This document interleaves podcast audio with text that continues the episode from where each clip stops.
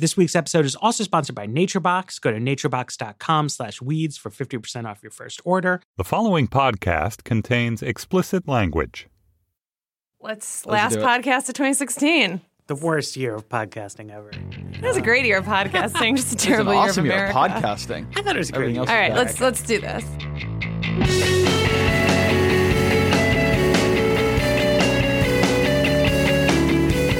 Hello, welcome to another episode of The Weeds, Vox's policy podcast on the Panoply Network. I'm uh, Matthew Iglesias, uh, joined in studio by my colleague Sarah Cliff. And Ezra Klein, where where are you?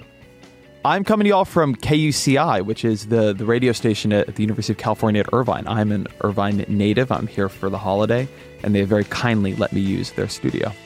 And this week, the final Weeds of twenty sixteen is going to be uh, a look back at a year that was eventful. In sorrow. And... No, in wisdom. In, in, in, wisdom. In learning. Things have happened. Um, we, we all... We experienced um, them together. We experienced them. We podcasted about them. Uh, we hopefully learned a thing or two. Um, and so I think the idea was that we were each going to come to the table with a with one thing that we had learned in the a lesson from the world of politics and policy, and we could talk about it. So, Ezra, you, you have a good one? Sure. I'm ready to start. I got a All lesson. Right. Uh, I don't know if it's a good one. The thing that I have struggled with throughout the year, that I struggled with during the election and that I find hardest to absorb in its aftermath is the idea that, and this has been a real change to my model of how politics works, that there is no bar. There is no floor that you can't drop beneath. So, so before this, here's, I think, how I thought about American politics, which is that we have very sharply partisan parties. And so pretty much any candidate the Democrats or Republicans nominate will start with forty-five, forty-six percent of the vote. But I actually had a bit of weight on the pretty much in that sentence. I thought there were candidates the parties could nominate that would not begin or would not at least end with forty-five, forty-six percent of the vote. And Republicans in twenty sixteen nominated such a candidate. They nominated a candidate who was extraordinarily unpopular both in the country and also uh, during much of the primary in their own party. They nominated a candidate who was able to unify much of the party behind him, but always had a lot of signaling coming from elites that they were, were uncomfortable with him. They nominated a candidate who routinely strayed far outside the boundaries of what we considered decent in American politics. The way Donald Trump tweeted was just nuts during the whole campaign. Uh, when he came out and said Ted Cruz's father was potentially involved in the J F K assassination, I thought that was an unusual moment. Um, the sexual assault allegations and, and tapes that came out, uh, some of his policies, the the just the way in which he comported himself and acted throughout the campaign struck me as uh, beyond what would work in American politics. It struck me as a kind of thing that, you know, even given that you begin with a lot of party support, they were going to drop you beneath a bit of a floor because, you know, there's just a kind of you must be this decent to ride uh, dimension to this. And I just turned out to be wrong about that. And the implications for me of being wrong about that are, are actually pretty profound. I mean, this was part of why I thought that American politics was reasonably safe from demagogues, reasonably safe from really dangerous players. And now I see it kind of the opposite. I see that The, the way I've come to view what is going on is that there's this great line from the political scientist Julia Zari, uh, and she writes that we live in an age of weak parties but strong partisanship. And so if it really is a case that the sentence should actually be that no matter who the Democrats and Republicans nominate, they begin with forty-five percent of the vote. Well, then you get into a, a much more dangerous place because the parties are very weak. Their primary systems are very weak. And as you saw with Trump this year, they can be taken over by all kinds of players. And if anyone can come in and take over the primary and then be guaranteed the support of the party, that actually makes the party system, it actually makes the primary system a vulnerability through which really, really dangerous things can enter, dangerous players can enter and take over American politics. So I, I am this year a lot more skeptical and concerned about the the baseline security of of American democracy and the baseline sort of tendency of the voters to say, hey, you you you've gotta you've gotta basically clear a bar to to wield real power in the United States. I think we've seen that that bar is a lot is a lot lower than I would have thought. I, I have a question about about what you've learned, Ezra. So do you think, and this is something we've talked about on a number of podcasts, I'm curious, like, how how specific to Trump you think of this as, and like how widespread it might be. And I guess like one of the examples that comes to mind when I think about it was I remember, gosh, it was like a few years ago, um, maybe like twenty ten, twenty twelve, covering um, Todd Akin, this candidate for Senate in Missouri who was mm-hmm. leading in the polls until he said, um, what was it, that um, the body has a way of shutting down pregnancy when there is a legitimate rape. And I mean, this just like went like wildfire, and he ended up losing that race. And that like seemed to be a case like there is a bar. Like that was a thing that put Akin below mm-hmm. the bar. So I'm curious, like how, like, is this something specific to someone with as much like celebrity as Trump? Or, or how do you think about like wh- where the bar has been lowered? I struggle with this. You're obviously right. The people's estimations of, of candidates change based on candidates doing dumb things. And by the way, I think that was true for Trump, too. It's not, Matt has written about this well, it's not that Trump was truly Teflon. He's very unpopular. He won the election unpopular. People thought he was unqualified. Um, and, and what happened is a lot of folks voted against the other candidate. So I, I have a couple of thoughts then on that. One is that I don't know that it's unique to Trump, but I do think Trump really understood some unusual things about American politics that, that certainly I didn't uh, come into this seeing as clearly. So he has a he. He has a shamelessness about him. And I, I don't I mean that almost in a value neutral way. He does not become ashamed. Uh, when you attack him, when he does something wrong, he doesn't do what most politicians do, which is once the weight of the party comes against him, the weight of the media comes against him, he apologizes and agrees that he had made a terrible mistake. He just says, nope, like, like that was a great point. I stand by it. The National Enquirer is a great magazine. Who knows if Ted Cruz's father killed J F K? It's an interesting thing to talk about. And that actually turned out to be an, an interesting sort of play. Folks like Todd Akin are not really good at that. So what happens, and, and Hillary Clinton, for that matter, is not good at that. So what happens is they do something wrong. Then, you know, feeling bad about it or feeling pressured around it, they agree they did something wrong. And then you have a story where the media is saying they did it wrong. They're saying they did it wrong. Their own party is saying they did something wrong. The Democrats are saying they did something wrong, or the Republicans, as the case may be. And everybody agrees, and it helps the voters form that uh, that estimation. So so Trump was smart in that he wouldn't really allow that to happen to him. And he he didn't allow it to happen to him simply by never admitting um, fault and never he he used those fights as part of his own persona. So that was one thing. So the other thing that was different was the presence of Hillary Clinton in the race. Um, Claire McCaskill is a politician whose political persona is built on creating a connection and being acceptable to voters with a slight red state lean. So she works very, very hard to be someone who, you know, even if you, you know, she is, I don't remember exactly where she comes down on the D W nominates course, but I think she's sort of a center-left Democrat, if I, if I'm, you know, intuiting her voting record right. Uh, but she has made herself reasonably acceptable to people somewhat to her right. And so when Akin fell apart, she was a viable alternative for moderate Democrats, moderate Republicans, independents, sort of center-right-leaning independents in Missouri. What I think happened in the presidential election was that the Clinton campaign actually was effective, and frankly, Donald Trump himself was effective at making Trump pretty unpopular. The thing is, though, that a lot of people just didn't want to take that step to Clinton. Now, again, you know, she won the popular vote. Some of this was just geographic breakdown. But but nevertheless, I think it was something like fifty-one percent of Trump's voters in exit polls said they were voting against Clinton. And this goes, again, a bit back to that partisanship point. If you take partisanship as really the driving force uh, in, in American politics, it helps, I think, explain why both candidates really start, almost no matter who they are, with forty-five, forty-six percent.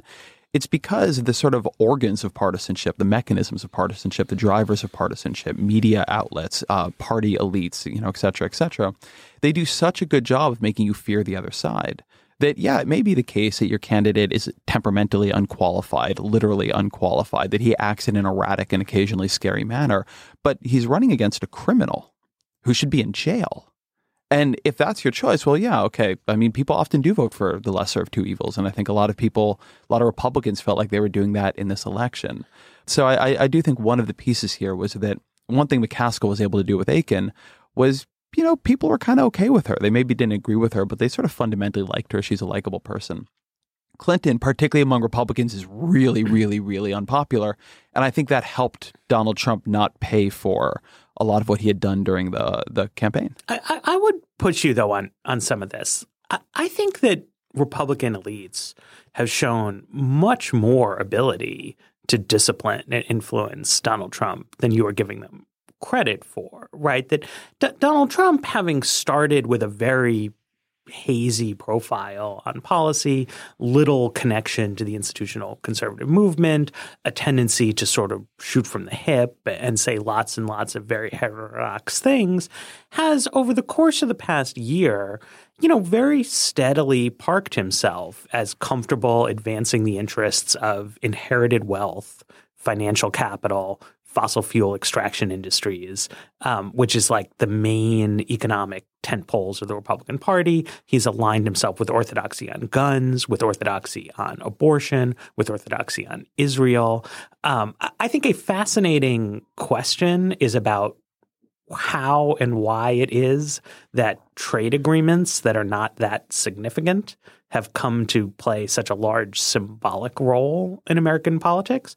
But Trump has aligned himself with conservative orthodoxy on all of the most important issues of the day, and not because he personally is like a diehard conservative, but because he was made to go do that. Um, if Republicans wanted to make Donald Trump do other things, they could. They just don't want to. I think we saw in North Carolina, for example, that like Donald Trump's total disregard for democratic norms is just part of conservative movement orthodoxy. Um, there's been a growing popularity of books from conservative intellectuals about how democracy is bad and people shouldn't be allowed to vote.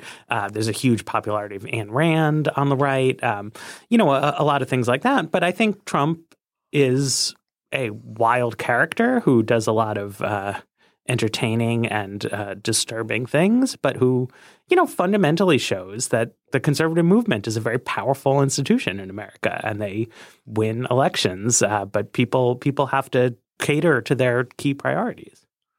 I think both of those things are true. I actually don't. I I, I agree with most of what you said there. I, I think Trump clearly created and adopted a pretty orthodox, and in, in times almost amusingly orthodox conservative policy platform. Dara Lind, one of our writers at Vox, has made a good point that oftentimes when he got in trouble, it's because he was trying to parrot the standard Republican line and just didn't know where to stop it, right? Like on, on abortion that, you know, well, of course, you know, maybe women need to be punished if they have an abortion. But I, I'm not sure that that's actually so different from what I'm saying. I think that there were a couple of things happening simultaneously. One was obviously Trump's attempts to get the Republican Party behind him, which overwhelmingly worked. And this was part of those attempts.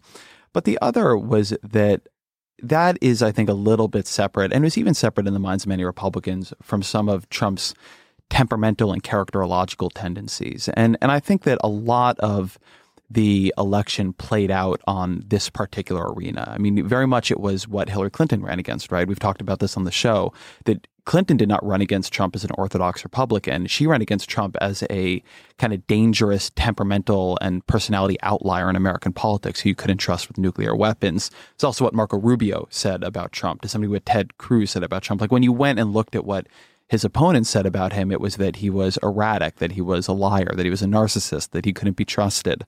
And it's those doubts that I think actually a lot of the electorate in polling shared. A lot of the electorate said they thought his temperament was wrong for this job. Um, but it just, I think that what what I had wrong, and to some degree what if clearly what the Clinton campaign had wrong and, and, and others had wrong, was that actually wasn't enough. When I say there was a bar, I'm actually talking about a pretty non-ideological bar. Um, I'm not saying that that the bar is whether you want to repeal Obamacare or whether you want to create Obamacare. I'm saying that sort of on both sides of the aisle, Democrats and Republicans, I thought people just took the job of the presidency seriously enough that they would demand someone whose just tendencies, temperament, made them feel pretty confident. I think that isn't how people felt about Trump, including on the Republican side. I talked to a lot of um, Republican politicians, Republican media folks who were very, very, very concerned about just the way he acted. Um, but, you know, that wasn't enough to, in any serious or significant way, uh, dent his core support. And so it seemed that in the end, he sort of had most of or all of what a normal Republican would have through some combination of Republicans hating Hillary Clinton and um, Republicans, you know, noticing that he had adopted their priorities. Then he was able to pull out a couple more folks who felt, you know, left behind by the system or, you know, maybe thrilled to the more um, the more unusual, let's put it that way, parts of his message. And that was geographically certainly a winning coalition. Yeah, and I think, you know, you were saying, Ezra, that you talked to a lot of folks who were concerned, but then, like, w- when I've spent time talking to Trump voters, I almost heard the opposite. Like, it was an asset that he was always going to say what he was thinking. He was not going to hold back. Like, when I was in this area of Kentucky, that went really heavy for Trump. Um, a lot of the people I talked to there, you know, I'd ask them, was Trump the person you supported because he was the candidate or, like, in the primaries? And pretty universally, the people I talked to there, they said in the primaries, like, that's a guy who who tells it like it is. And I, I mean, I do think, like, that is often an accurate estimation and that, like, he is not filtering himself in the way that we think, like, this bar leads to folks filtering themselves. It surprised me as well that that was as appealing to people as it was through the primaries, through the general election. And I that doesn't totally square with the low um, favorability numbers. So I know this is, you know, some anecdotal data, but I do think that is, like, in the same vein, one thing that surprised me and that that translated almost into a benefit in a belief that this is someone who's honest in a way, that that mm-hmm. he was willing to say such outrageous things, that that he was he he was an honest broker and was was not but going to be someone I think who's it's, I think there's something interesting in there in the sort of Trump-induced, like, class shift in voting patterns where college-educated people, you know, became un- – college-educated white people became unusually unlikely to vote for the Republican nominee, whereas working-class white people became unusually likely to vote for him. And it, it, it seems to me that some of that stuff around, like, language and, and behavioral norms is really – Uh, driving that. I mean, a gap in mm-hmm. how sort of professional class people and working class people regard, you know, norms of mm-hmm. conduct and, and polite society, and that the Clinton campaign, to operating to an extent within a, a little bit of a, a psychosocial bubble, assumed that, like, everyone would regard this manner of behavior as as like outrageous and obviously disqualifying. And clearly a large number of people really did, but there's a significant minority of the population that sees it like one hundred eighty degrees the opposite, that, like, this is what we need in politics is more, um, I'll be polite about it and call it bluntness. Um, because that's how I was I was taught to be. Um, but, you know, the, the, that's a, a sort of a, a hidden divide, I think, in mm-hmm. American mm-hmm. life, right, is around uh, so, some of that stuff around, like, modes of conduct and, like, is it good or bad in America that we have sort of pressure to self-police. Mm-hmm. But I think that that's the way in which, actually, Sarah, it does square with the low favorability numbers. And, and, and this is why I really want to emphasize that I think it's important in in understanding Trump to put these things together. So so David Paul Kuhn wrote this piece in the New York Times um, earlier this week about how, I think it's called something like, no liberals, mm-hmm. racism didn't elect, or bigotry didn't elect Donald Trump. And of course it didn't. Um, what elected Donald Trump was fundamentally, first and foremost, Republican and Republican-leaning voters. And it's only once you put together that forty-four, forty-five, forty-six percent, whatever you think it was, forty-three percent. And then you say, okay, well, what added the the bit on top of that, right? And and there I think that there was, it, it clearly wasn't most voters, because, again, Trump was extremely unpopular, extremely unpopular in the primary, the least popular president we've ever elected, the least popular nominee of a party ever. So it wasn't most voters. But for some voters, the very things that made him unpopular were exactly what made him great, exactly what made him finally someone who would say what nobody would say, which is that, like, you know, the Mexicans coming across the border were criminals, or that the Muslims coming over um, on, on, on, on ships and on planes were actually terrorists. And and that created a very, very hot core of, of Trump support. The thing that, you know, to go back to, to my learnings from the year, um, that I think I would have thought is that, yeah, but the unpopular part of it, the fact that it was broadly unpopular, is going to erode so much of his support that it doesn't matter. And the thing that I think I the, the thing that I think we saw is that that actually didn't happen, that there is so much pull in American politics to vote for, and reasonable, rational pull, right? I mean, the parties are very far apart on the issues. If you're a Republican, you have real reasons not to like Hillary Clinton.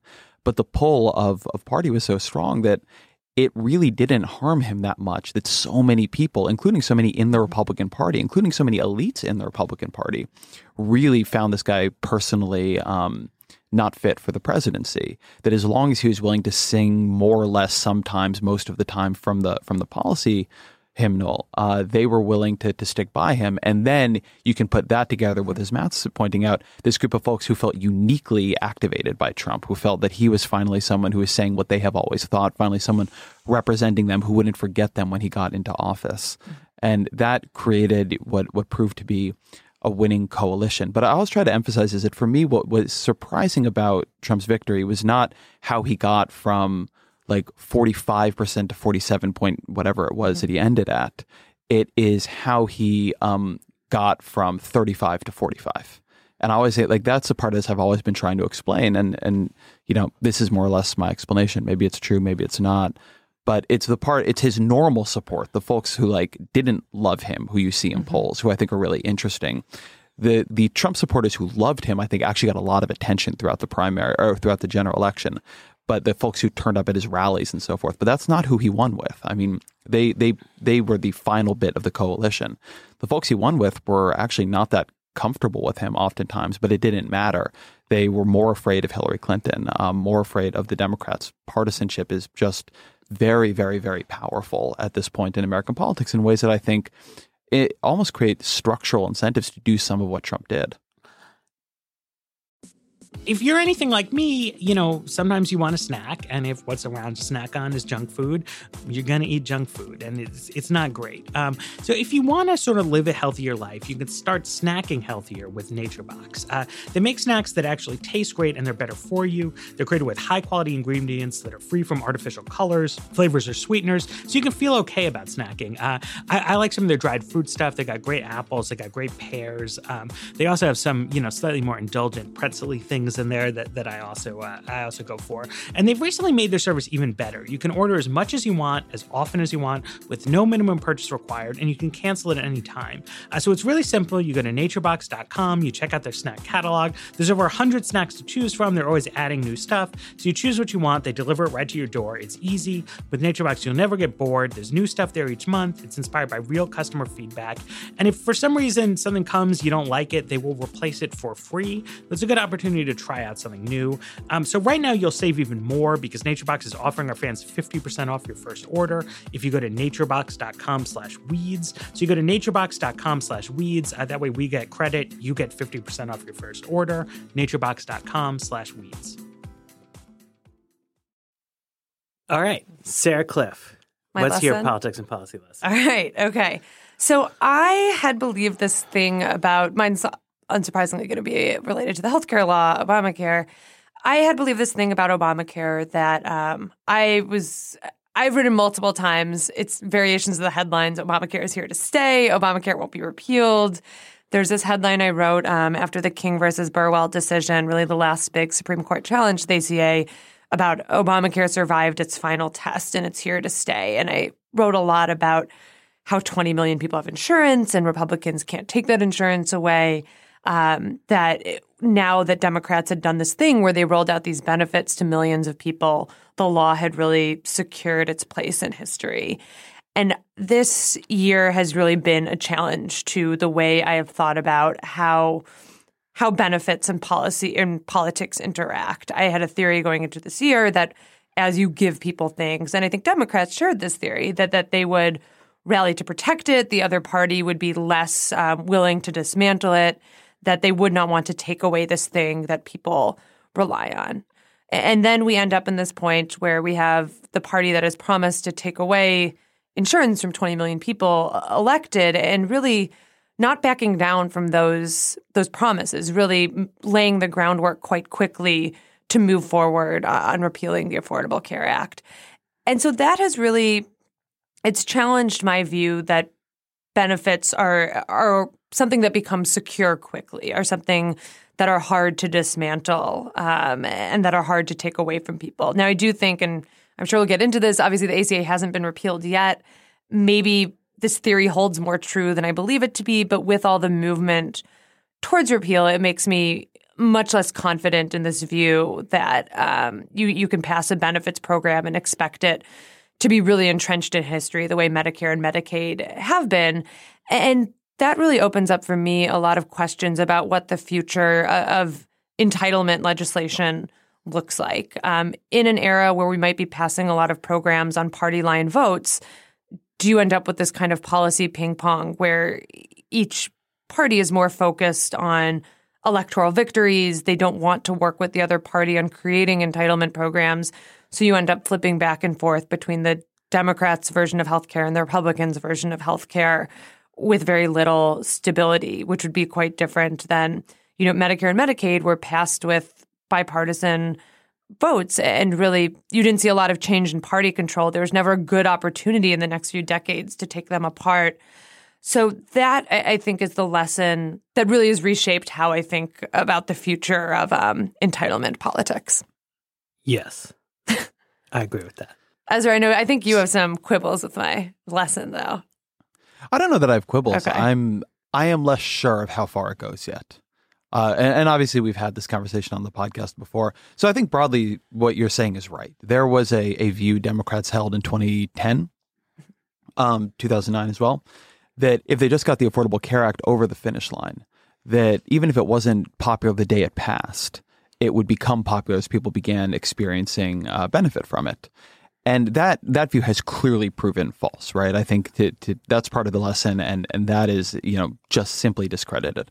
And not only that, but I think Republicans have managed to keep up a fervor around this law, even as it has begun delivering benefits, even as it's begun delivering benefits in many of their states, right? Mm-hmm. Many of these states have taken the Medicaid expansion. Many, all of these states have a lot of people relying on this insurance, but they have kept ideologically very much in the same place they were the day it, it passed. I'm, it's actually an amazing fact of American politics, how much the views on Obamacare have been stable from before the law launched to now years after it's been in effect. I mean, if you look at those Kaiser tracking polls, yeah. It's been like, you know, forty-seven, forty-four forever. It's really remarkable. and, it's just this like straight and, line for seven years. It's really, it's a stunning and, chart. Everything we've seen, everything we've learned, it has changed in nobody's minds about anything. As it went from theory to fact to like working program, nobody anywhere else looked at it and said, oh, that's better than I thought, or oh, that's worse than I thought. So it really actually just shows how much um, this stuff is probably not driven by how the programs go, but actually about, you know, underlying, uh, again, to, to go back to what I was talking about earlier, underlying partisan divides. That said, I think the jury is still out on what is going to happen when Republicans actually wielding the power to repeal it, try to repeal and or replace it. I think the thing that they are trying to do right now, where they pass a repeal and replace bill that has no replacement and puts repeal on a two-year time delay, it actually in some ways makes me uh, doubt even more that they can really do what they think they can do. Now, that that bill, for, for reasons you've talked about, Sarah, is, is sort of a disaster because it'll probably collapse the marketplaces in the meantime. But I'm not sure they're thinking about it like that. What I, I do think you see, though, is that they've never been able to come around, around, come together around a replacement, that it's going to be their mess now. And I mean, you were in Kentucky and you were talking to these folks who are Trump voters, who do care about this law and did not really believe that he would take it away from them. They're going to hear from a lot of people like that. I think it was, uh, you can correct me if I'm wrong, I think it was Governor Martinez the other day from New Mexico, who's a, a star Republican governor, who came out and said that, you know, hey, if they if they really just undid Obamacare, that would be a real, that could create some real problems in her state. I think they're going to hear that from a lot of governors. So, you know, there's a, a we actually published a really good play, piece from John Kingsdale, which is a, a more optimistic take on this than, frankly, where I sit. But he had this uh, this line where he said that, you know, repeal and replace was going to be be uh, replaced by, I think it was reform and rename, mm-hmm. that they would have to come up with something that was fairly like Obamacare, but, you know, was now Trump care. They could put their ownership stamp on, you know, changed a bunch of things here and there, but didn't create a ton of pain. And, you know, he may be right about that. So I don't know. I, I think you're I, I take your lesson. I actually agree with most of it. But I'm not sure we've seen mm-hmm. the final piece of it yet. I'm not sure. I think we've seen that it won't become popular, but I'm not sure we know how truly vulnerable it is, because like they are one day going to have to like look at, you know, a world where if they sign, if like Donald Trump puts pen to paper on this piece of statute, uh, there's going to be a day the next year, October of the next year, when sixteen million people are going to lose their health insurance. And that is a day of very, very, very bad press coverage. And I'm, you know, we'll we'll see how we'll see how much they want that. Yeah, I, I sort of agree with everything that's been said. I I just I want to state the welfare state entrenchment thesis a, a little bit differently. I I took uh, Paul Pearson's uh, cl- class in college. He's the author of, a, of an old book called "Rolling Back the Welfare State?" question mark, um, and it's it's a book primarily about uh, Ronald Reagan era United States, and even more importantly, actually Margaret Thatcher's United Kingdom, um, because there are in effect no institutional impediments to a U K governing majority doing whatever it wants, right? If if Margaret Thatcher had wanted to pass a law saying there's no national health service at all, um, it's replaced by nothing, everyone is just out on the streets, no, nobody could stop her, right? Um, but she didn't do that. She didn't do anything like that, even as she implemented some some very dramatic changes in, in U K public policy. The basic framework of, of the welfare state stayed in place, and and the reason that I believed this would be true of the Affordable Care Act wasn't that I thought the law would become popular or the name would become popular or, or anything like that, but because once these things are in place, you develop a group of of stakeholders. You know, they are – whether it's hospital administrators or medical doctors or the guy who owns a chain of gas stations in an eastern Kentucky town where many people – get Affordable Care Act benefits, just like a whole web of people, people and, and elites and, and business types. And elected officials, I thought, tried to represent their constituents, right? Like those people, like the community Sarah w- was reporting. And she talked a lot to like the individual, like low-income people who are getting Affordable Care Act benefits. But there's like a whole community of people there that is better off because that money is flowing into that town, and information about that fact was supposed to flow up to elected officials who are supposed to want to make Kentucky be more prosperous and and channel things in, in that way. And it's very clear. It's not clear what will exactly happen to the Affordable Care Act, uh, but it's very clear that, broadly speaking, Republican Party members of Congress are very comfortable disregarding that kind of place-based economic interest type concern. We saw that going back to the stimulus bill in, in two thousand nine. We saw – these are things that should have been early warning signs, right? I mean, I, I remember there was a lot of thinking in the Obama transition that – to get Susan Collins and Olympia Snow to vote for their healthcare reform, there was going to have to be some like big porky thing for the state of Maine in there. And they were like brainstorming like what could we do that's plausible. Uh, to get moderate Democrats to vote for the bill, they wound up doing stuff like that. There were like local tailor-made things that helped Nebraska and Louisiana. But that whole style of politics has really waned, you know, not just with regard to this particular bill, but to legislation sort of writ large. You see much less evidence of like the congressional delegation from the Deep South having some distinctive opinion about Deep Southy issues that makes them different from Republicans from the upper Midwest. Uh, instead, you know, partisanship in Congress really, really, really, really is like trouncing everything. Well, and this actually, this relates to, I feel like another related lesson is I think I underestimated when it happened over the past few years how much the partisan roots of the Affordable Care Act mattered. Um, and that they have really, I think, you know, Ezra, to your point, that Republicans have really maintained a lot of ideological consistency on the A C A.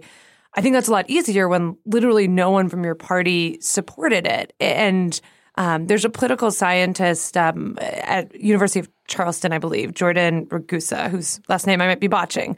But he, he studies um, repeal, and I've had some interesting conversations with him.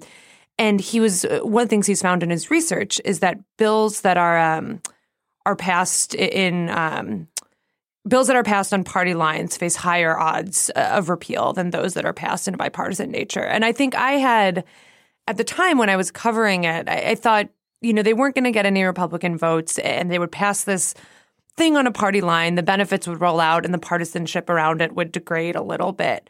But it, it really does not seem to be the case at all. And I think the partisan roots of the Affordable Care Act, they lead to all these things that really play out over the past few years, like states, for example, that don't like Obamacare really disguise the fact that Obamacare is Obamacare. Like Mike Pence accepts the money to do Medicaid expansion, but he, he says again and again, no, this isn't Medicaid expansion. This isn't Obamacare. This is just Indiana changing our Medicaid program, when he is definitely getting the money to change the program through Obamacare. And you have a lot of states that um, set up these marketplaces where they try not an, to not talk about the fact it's an Obamacare marketplace. It's a Kentucky marketplace. It's an Idaho um, health insurance marketplace. And this really comes back to roost this election when, when you kind of have a lack of clarity and a lack of um, – any kind of constituency built up around the Affordable Care Act. There's um, another researcher, Josh um, Clinton at um, Vanderbilt, who's been talking to Medicaid recipients in Kentucky, trying to see if there's any sort of constituency that's been built around it. And he's found no. Like, people don't really seem to vote in any sort of different way um, or, or really think more highly of the Affordable Care Act or, or become more politically engaged um, once they sign up for this program. So I think that's really another related lesson, is that the partisan roots of legislation seem to matter much more than I would have thought they did a few years ago. So there's a way um, in which, Sarah, your lesson from the year and my lesson either are actually the same, which is that very, very, very high levels of partisanship um, are potentially changing how American politics works, that models based on previous periods in American life are not actually that predictive right now. And and this is, in, in my view, a hard thing to convey in a day-to-day way. People have a strong bias towards believing that whatever is happening right now in politics is how it always has been. The system has been superficially quite similar for a long time, right? We have a, a Senate and a House and a presidency and a Supreme Court and these institutions and the elections and the Electoral College. And so you kind of look, and political parties, and it all just looks the same, right? We had Republicans and Democrats fighting in the fifties. We had them fighting in the seventies. We had them fighting in the twenties. And, you know, and you'll get people like pulling a quote from that period and showing, well, look, people were very mean to each other then too. So I think people tend to have a, a view that whatever is going on now is just kind of how it's always been. It's just us living it. But if you if you look at a lot of the data, that's really not true. Uh, the degree to which the parties mix and are mixed ideologically has dropped to to really historic lows. I mean, you used to see, and there are these great visualizations of it you can find online, but the Republican Party used to have a lot of liberals in it, had, and not just in it as voters, but in it in the House, in it in the Senate. Uh, there was a period of time when Strom Thurmond was the second most conservative member of the Senate, but he was a Democrat. So there are all kinds of reasons this happened, I mean, race being a big, big one. But that was really, as the parties have become ideologically very sorted, as the as it is no longer as as it has become the case that there are no Democrats in the House or the Senate more conservative than the most liberal Republican, and no Republicans more liberal than the most conservative Democrat. The way the parties work have really changed, and it has created, I think, to some, there's not any one break point because it's been a trend that's been going on at least since the nineties. I always think it's a helpful thing to to think about, that Barack Obama is the most polarizing president since we began polling by, by party. But before him, it was George W. Bush who set the record. And before George W. Bush, it was Bill Clinton. This has just been going up and up and up and up. And as that happens, it is actually changing in important ways how things in American politics work. So we have these theories of how welfare states function, mm-hmm. and what kinds of political support they develop and how place-based American politics are. And those theories are based on a period of time when partisanship, and particularly the ideological side of partisanship, was a lot weaker. So to, to Matt's point, which I think is a, a really good one and worth spending some time appreciating, it is really, really powerful and different, the way place has begun mattering a lot less in American politics. During uh, people might remember that after the financial crisis and after the stimulus and all that, we began having, starting like a year later or something, these occasional votes on extending long-term unemployment insurance. So we had made the program more generous um, uh, for a period of time when people were finding themselves out of work for much longer. And it wasn't even that generous. Uh, but that was temporary, that expansion of the program. So every so often, the Senate and the House and the president would have to pass an extension. And initially that was, you know, everybody was doing it, and then pretty quickly became raw partisanship. And I, I ran this analysis of it where I looked at, uh, could you find a relationship uh, around voting for the long-term unemployment extensions based on whether unemployment in that senator state was above or below the national average. And my, you know, the, the hypothesis was, you know, if you come from a state where people are, are suffering much more unemployment than the national average, then you're going to be more likely to vote for for the federal government to give those people money to to help them, you know, exist until they can find a job. But there's basically no relationship. It was the way the vote was breaking down was if you're a Democrat, you were voting for it. And if you're a Republican, you were voting against it. And that, too, is a huge change in American politics. If you if people are not going to vote on the unique and specific needs of their place, that really changes what they vote on. I mean, the old theory is that you can get people to vote for something by giving them a bridge or by doing something important for their home district. It's just not true anymore. A lot of them raise their money from from donors across the country, from big PACs, from super PACs, from ideological small donors. A lot of them um, see their incentives and get their media from national media or outlets and organs, right? Breitbart is not doing a lot of like in-district reporting, uh, but a lot of, you know, Republican members of Congress are very concerned about what Breitbart thinks of them. And you just get a you get politics working in a fundamentally different way, working in a way that is based off of national partisanship.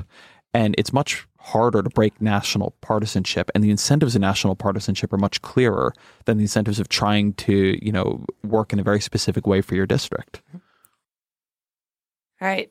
Matt, I think that's true. You ready for so, oh. yeah. So, so my my lesson that that has surprised me, and I, I guess some people will say this is this is obvious, but I, I think it is a little less obvious that, than people think. I have been really. I thought it was pretty obvious. I have been really surprised, particularly over over the past couple months, to see how much people care who the president is. That. Like when you look at um, num- numerical trajectories on, on uh, consumer confidence and optimism about the future, the incredible shifts – I mean I'm not surprised to see a partisan shift, but it is huge. Um, and not only is it huge in magnitude, but it's huge in magnitude compared to shifts that we saw after things like the twenty ten midterms, right? The, the, we've witnessed a bunch of big turnabouts in the political – balance of power that didn't involve Barack Obama being replaced by Donald Trump, and they like didn't move the needle at all. And by the same token, I mean, I have witnessed I, I, I cannot count on my fingers the number of different people I have witnessed spontaneously bursting into tears in the two weeks after Donald Trump won. And nobody cried. I know people who worked on the the heartbreaking loss of what's her name's North Carolina Senate campaign in twenty fourteen.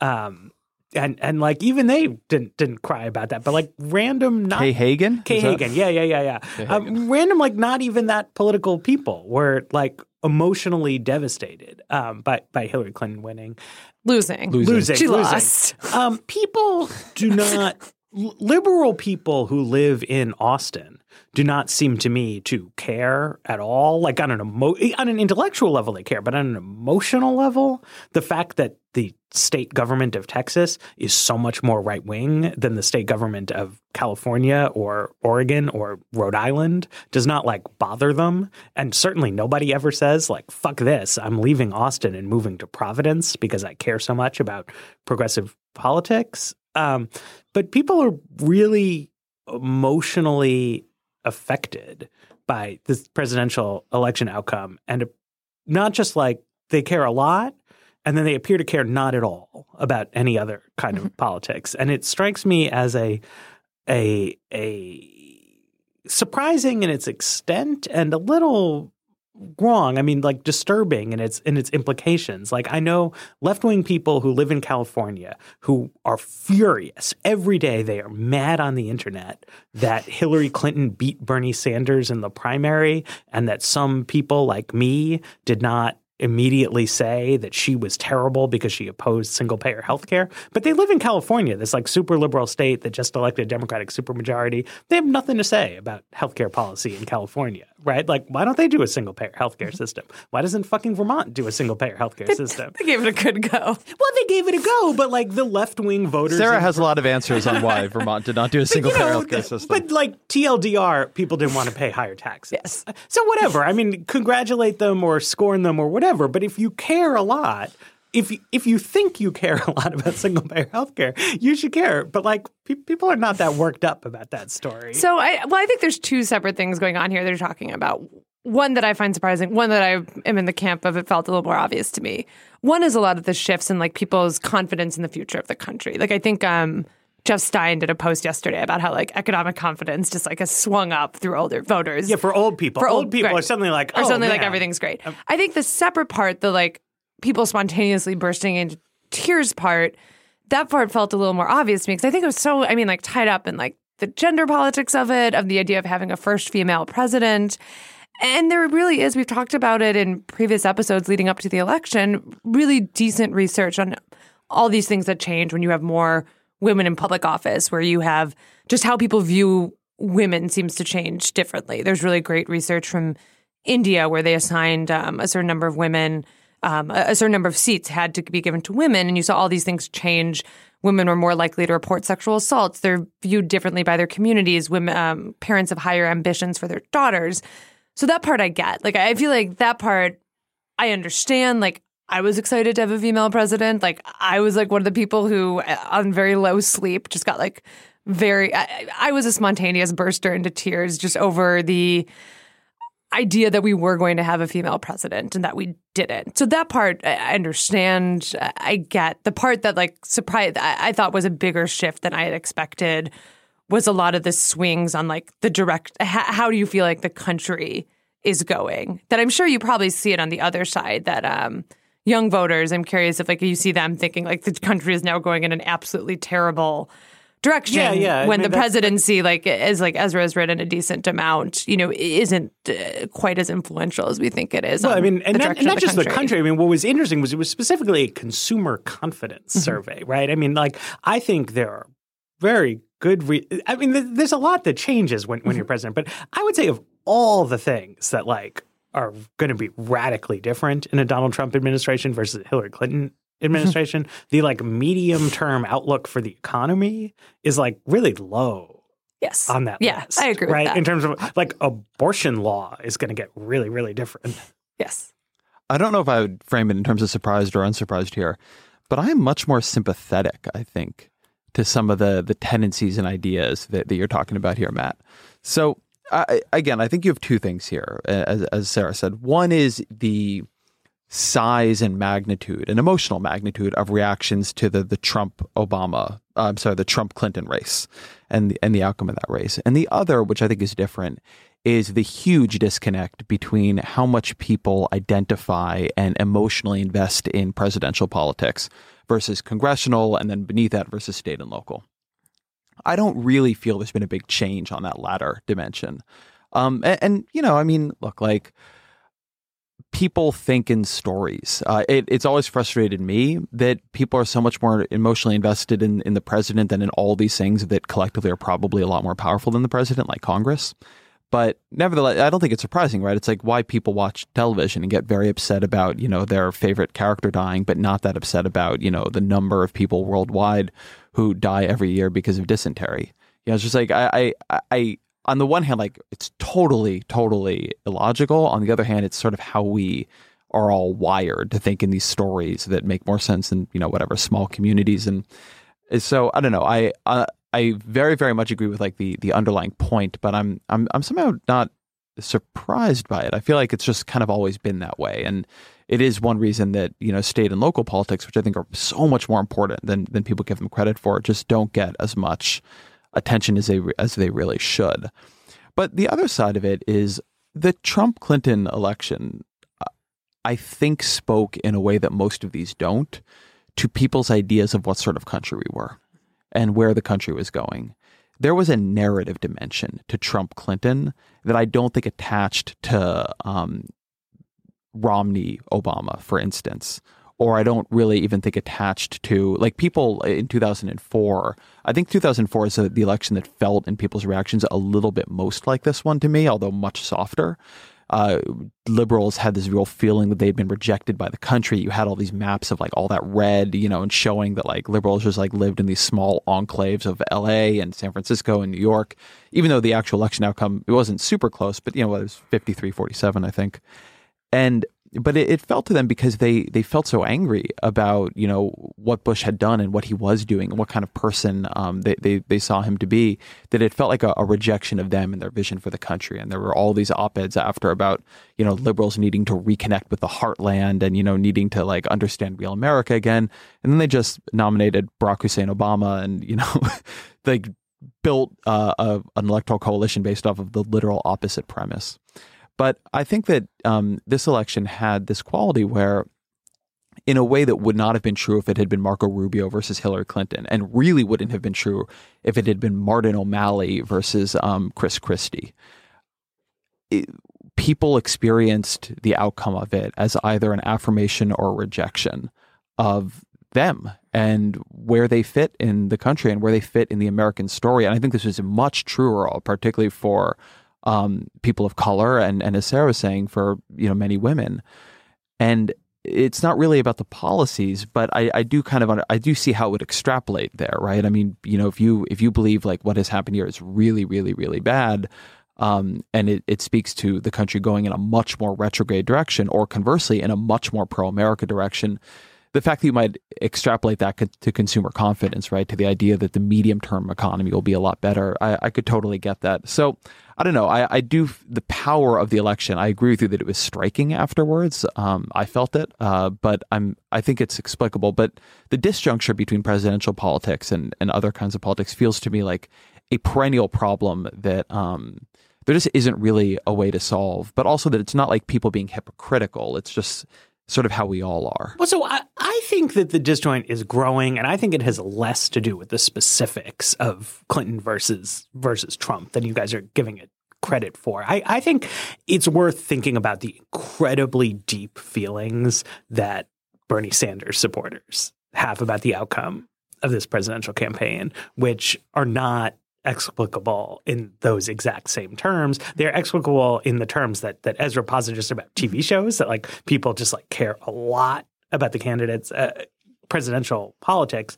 And, and I think that the split is growing. It's not that people have become more indifferent to state and local politics, but people are getting increasingly amped up about presidential politics without that engagement um, sort of moving them up the ladder of concern. I keep like hoping, right? Like I, I, I remember, I, I think I'm like a couple years older than than you guys. And in, in the late nineties, like on college campuses, like the big thing was like, oh, there's too much apathy. You know, like students just don't care about things anymore, like right. like like they did in the in the sixties or whatever. It's apathy, apathy, apathy. Um, and then, you know, it was only after nine eleven that like caring about things started to be a thing. Um, that that then went on an upsurge. And every time, whether it's Barack Obama or or Donald Trump or Bernie Sanders, something like new and exciting happens in presidential politics, I start looking for it to have like some kind of tail down ballot where like people get interested in something. Uh, the the Tea Party in, in twenty ten was like the only case when I saw like any beginnings of something like a stirring of that, like obscure House backbenchers fighting with each other over things. But that died out pretty quickly. I think we've seen like no evidence of a growing movement toward advocacy for socialism in America, even though there's like a huge block of people who are really fired up about Bernie Sanders. Um, Barack Obama like had this like big game about organizing and, and all this stuff, um, but you don't you don't really see it. So I, I feel like it's not like new that people discount state and local politics, but people used to sort of not care that much about anything. And I feel like over time we are caring more and more and more about who is the president because we feel like who wins the A joke I, I guess I made is that, you know, if, if you look at the way the Electoral College works, if the Upper Peninsula of Michigan were part of Wisconsin and the Florida Panhandle were part of Alabama, um, Hillary Clinton would have won the Electoral College, even with all the same votes being the same. And then we would have all these takes about how the Republican Party is fundamentally out of touch with like the new, more diverse America, instead of takes about how the Democratic Party is fundamentally out of touch with working class heartland, whatever. And so people do feel, right, that like who wins the presidential election defines which America is the real America. So we should like all really, really care. Whereas like small things like what does the government of every single state do all the time, running all of our schools and making laws that govern every aspect of our lives is kind of like, oh, politics is boring. And it just it like reminds me of people have that same like nineties attitude. And I get it. Like politics is kind of boring. And I, I always invite people to um, not listen to The Weeds and not share with your friends. Um, but I, I find it. But we also invite people to listen. to listen. To listen to The Weeds. I That's do find better. It share it with your fundamentally friends. Strange that people want to get like more and more like geared up about who is president without like any of that concern trickling down to like who's my state senator. But I mean, part of that, me, I think, speaks to something Ezra was talking about earlier. Part of that, I don't think um, – I think it's happening on both ends. I, I don't think it's just the case people getting more amped about the presidency and staying um, just as interested in local politics.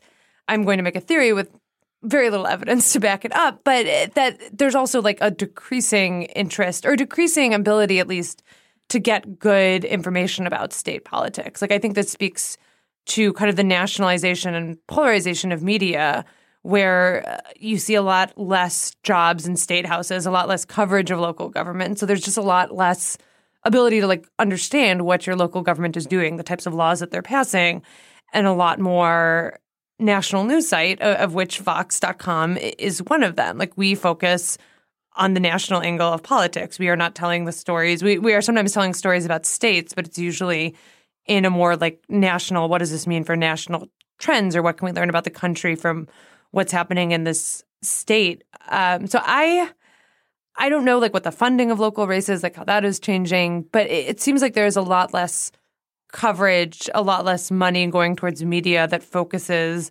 on state-level politics and a lot more money going into media that is covering the national story, which kind of pushes the interest in that direction.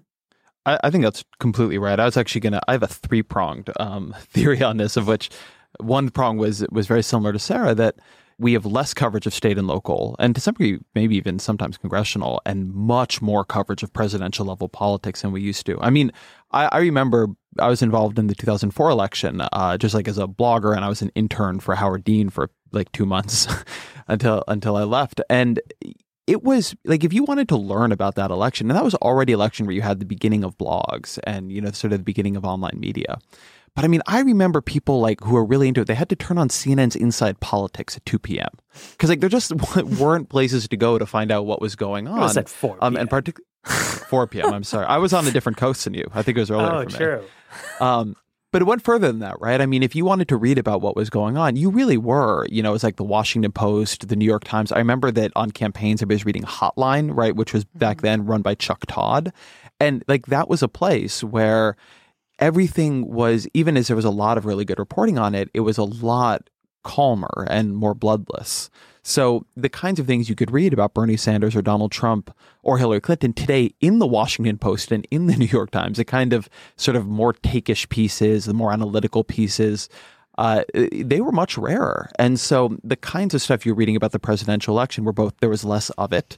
It was, it was less opinionated. It was more calm. Um, And it was also just like less pervasive, uh, I think was part of it. But the other two pieces to me are, again, one is partisanship. As the two parties have gone further and further apart, there are these great Pew polarization studies. And they actually only go back to nineteen ninety-four, which in some ways is, a, is somewhat useful because it's not that far back. But what they show, and I don't have the exact numbers on me, but what they show is that since ninety-four, the percentage of each party that has come to view the other party as a literal threat to the nation has gone way, way up. I think it's in the, something like the thirties or the forties now, up from the tens or the, you know, some some something like that. So if you believe the stakes are just literally higher, right? If if you if you believe that the difference between Hillary Clinton and Donald Trump, or even Barack Obama and Mitt Romney, is just vast in a way that the difference between Bill Clinton and George H W. Bush simply was not, uh, then I think it's to some degree reasonable that you get like much more worked up about it. And then finally, and, and I think this goes to your point about the nineties, Matt, one reason I think not caring was more uh, common in the nineties was that things were kind of going okay, I think people felt pretty good. You know, the economy is going well. We were inventing the internet. You know, there was reasonable peace and prosperity abroad. And then if you've come of age since two thousand one, right, basically beginning with nine eleven, it's been this period of extraordinary national and international tumult. I mean, if it, like just like a very quick list of what happens, it includes like not just nine eleven, but the Afghanistan war, the Iraq war, the financial crisis, the election of the first black president, um, the passage of Obamacare. You know, people who are coming out of college at this point are, are coming into a much, you know, even as the market has improved, a much worse job market. They have a lot more debt. Internationally, things seem in some ways, um, you know, and this might be wrong. It might be a function of, of weird reporting, but can seem more unstable, a little bit more dangerous.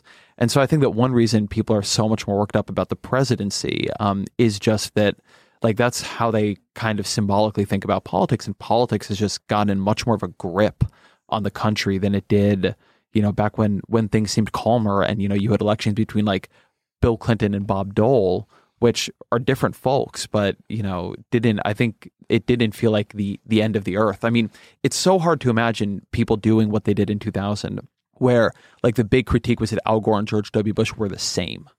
Right. There are a lot of people who felt like Hillary Clinton wasn't left enough, or, you know, or Donald Trump wasn't right enough. But there's very little of they're the same. But like that Tweedledee and Tweedledum thing, it just bespeaks a, a very different period, both in partisanship and in how consequential politics felt to people. Yeah, I mean, I just, I, I just like, again, want to emphasize how little people expand that beyond the presidential race. Like, mm-hmm. here's a good uh, Pew Pew poll from right after the twenty ten. Like, the twenty ten midterms were a very significant event, right? If Democratic Party had maintained a majority in the House of Representatives in twenty ten, all aspects of American history from then forward would have been profoundly different, it seems to me. After that election happened, only forty-six percent of people realized that Republicans had won the majority. You know, and that's like not like, well, were they amped up about it? Like people people didn't know. And that's fine too. And I can I can see the case for like not caring about politics, and I can see the case for caring about politics a lot in this like more momentous time. But this like mismatch of like, yo, I'm mad online, but also I don't even know who my member of Congress is. It's it's weird. I think it's it's anyway, I have been surprised uh, and it makes me – I think that it plays into some of the stuff we're talking about in terms of the welfare state and, and other types of things, that if politics becomes much more partisan but people don't actually care – like what their member of Congress is doing or know anything about them, uh, you create space for a lot of mischief. And I, I, think, I think that's, that's a very good that's point. What, what we're going to see. All right. It's twenty sixteen. Well, thank you for joining us for so much of our mischief in twenty sixteen. Um, this has been in many ways a strange year, but doing The Weeds, I will say, I'll say to you in the audience, but also to, to you guys, Matt and Sarah, has been one of the real bright spots for me. I found it to be a lot of fun, and I've learned a lot, and I hope you all have too. Um, we'll be back, of course, next year. We'll even be back next week. The Weeds is a Vox dot com and Panoply production. Thank you to producer Afim Shapiro. And and really, truly, thank you to all of you for, for being part of this this year. We will try to do a, a better job next year. Yes. All right. See you next year. See you next year.